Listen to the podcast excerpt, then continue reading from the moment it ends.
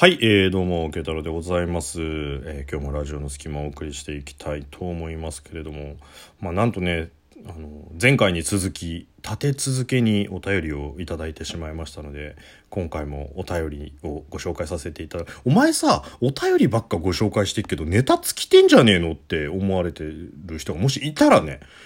申し訳ないけど、もう、なんかすっごい心外だなと思って、もう、その通り。はい、ということで、その通りなのかよって。そお前お便りないと成り立たなくなっちゃうぞ、それって。いやいや、まあ、あの、できるだけお便りご紹介できるタイミングではお便りご紹介させていただいて、まあ通常のトークの回は、まあ通常のトークでまた、あの、お話をしていこうかなっていうところなので、あの、別にお便り来るまで配信しませんみたいな感じじゃないんで。はい。なので、あいつ最近お便り頼みになってねえかって思われるとね、あの、ちょっとそれは違うぞっていうことだけまあ言っておきたいと思いますというところで。はい。ということで、えー今回もご紹介させていただこうかなと思います。はい。えーラジオネーム、ぽっちゃり猫太郎さんからいただきました。はい。慶太郎さんの座右の銘とか好きな言葉は何ですか、えーちなみに僕は、ウォルト・ディズニーの好奇心はいつだって新しい道を教えてくれるです。というところで、はい。今回、まあ、そうですね、トークテーマとしては、座右の銘、もしくは好きな言葉。まあ、好きな言葉、うーん、いっぱいありますよね。それ、ただで持って帰っていいよ、とか。ど、どういう状況で使う、もしくは使われんだよ。ああ、それ、ただで持って帰っていいよって。repeat after me. ただで持って帰っていいよって。ただで持って帰っていいよ。みたいな何よ？何よ？どれぐらいっていうね。なんだろうな好きな言葉。今日、帰りたくないな。これどうすか？これも、これも男だったら言われてんじゃないですか？ね、あのもう飲み会とかでさ、もう11時37分、なんで刻むんだよ。それも11時37分ぐらいのさ、もう地域によっては微妙にこっからもう、もうちょっと小走りしないと駅のホームまで間に合わないぞみたいな、そういう時に、もうお会計しようかみたいな時に、なんか今日すごい楽しかったから帰りたくないな、みたいなさ、もう、そういうのも、やっぱ男子は、な、なんだろうね、こう、男子として言われたい言葉だけど、女子は何？なんか今日、返したくないな、みたいな感じ？なんか、それだと若干、拉致の色が出てくるよね、もうなんか。お前のこと返したくないな、みたいな。まあでもメンズだったらねこう一回は言われたらキュンとするんじゃないか？みたいな。あと何？なんだろうな？あと好きな言葉。まあ正直言ってさやっぱラジオトークやってる以上言われて嬉しい言葉はまあ面白いです。ですよね。それはまああの言われたら純粋に僕は嬉しいなって思ってるっていうところでまあね面白いってまあ自分がいろいろこうなんとなくトークを考えたそのトークを面白いって言ってもらえるっていうこと自体はさなんかすごいありがたいことじゃないですか。ね。そういう人が一人でもいるんだったら頑張ろうみたいなねでも一人しかいないんだったらうんまあちょっと頑張ればいいか その何お前は分量で判断すんの？ね一人なら頑張んないけど十人ならそこそこ頑張るみたいなそういう感じ？っていうね一人でも頑張んなさいよ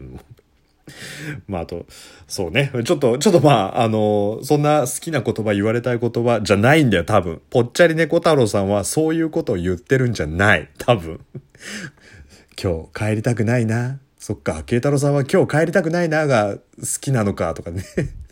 それ、ただで持って帰っていいよっていうね。あ、それが好きなのかっていうところで逆にインプットされてしまうと、僕もいろいろ、いろいろなんで。まあちょっとね、本当に好きな言葉というか、まあ自分の中でちょっと意識してる言葉というのを、まあ今日はね、あの、ご紹介させていただこうかなと思いますというところでね。あの、割とこれ、あのよく座右の銘はとかさそれこそ好きな言葉なんですかみたいなところというより考え方として自分の中ですごくこうマッチしてるなっていう言葉だからあの残ってるんですけど、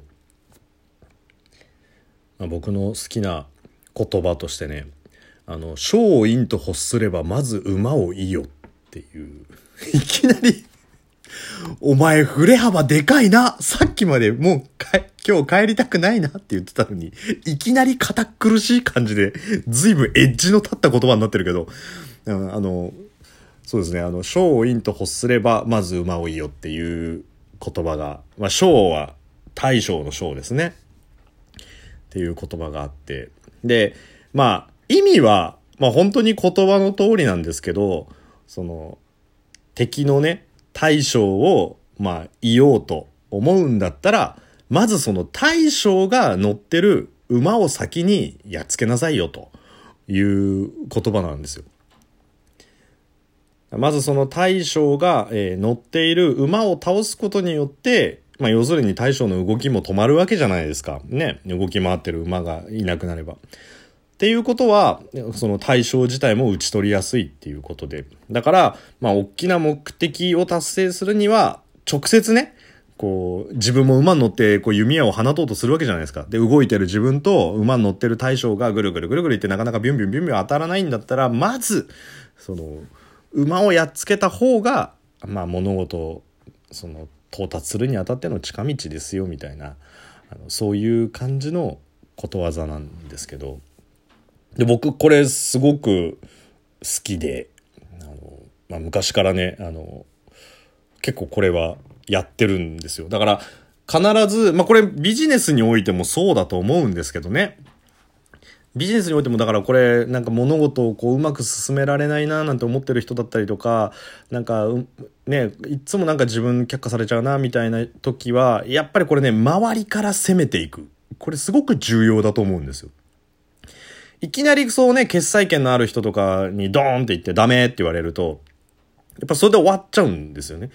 でも、その周りの人に、いやでも俺はいつの意見いいと思うよとか、あ、それいいね、みたいな人がいる状態になると、それは、こう、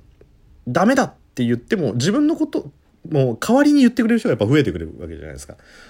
とはいえ部長あれって実はこうこうこういうメリットもありますよみたいなことを言ってくれるともしかしたらあなたの言葉では届かないかもしれないけどその周りねもうすでに打ち取ってる馬たちがね頭とか背中とかに矢が刺さってるあの馬たちがヒヒーンヒヒーンって言いながらぶあの部長のところに行ってヒヒーンヒヒーン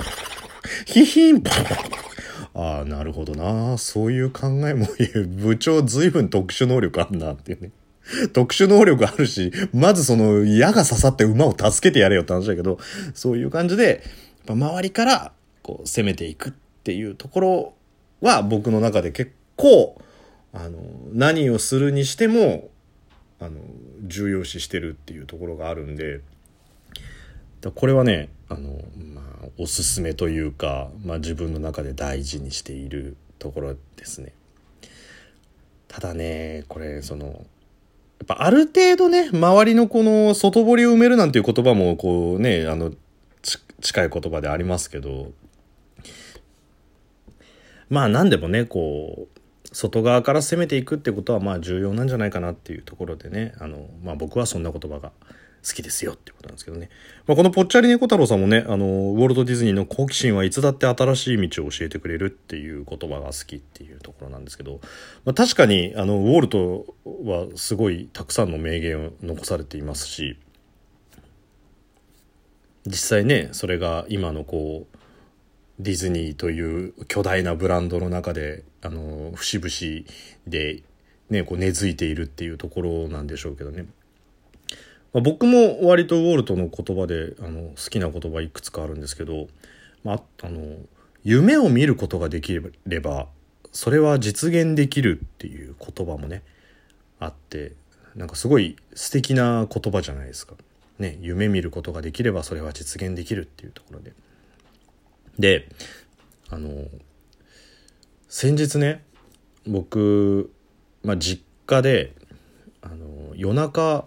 こう突然起きたら1階ですごい物音がしてたんですよ。ですっげえ物音がしてなんだろうと思って眠いなと思いながら下降りてったら1階の、まあ、実家のね1階のリビングのソファーで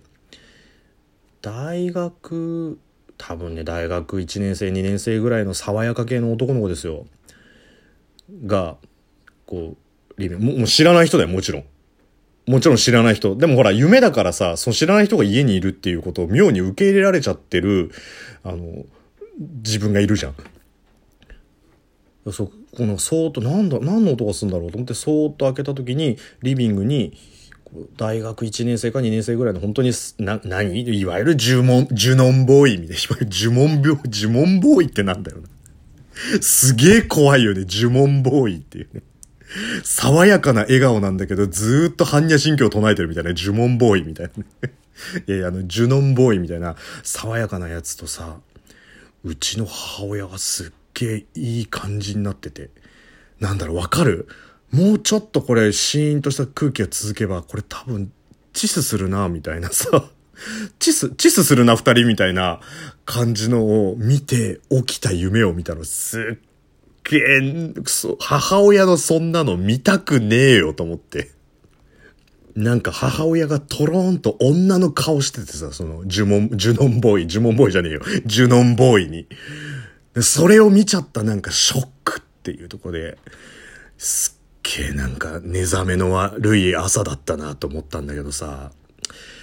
夢見ることができれば、それは実現できるんだよ。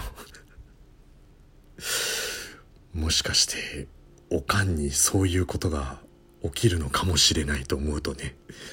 ウォルトの言葉にも違う深みが出てくるなって思いました。ということで、慶太郎でした。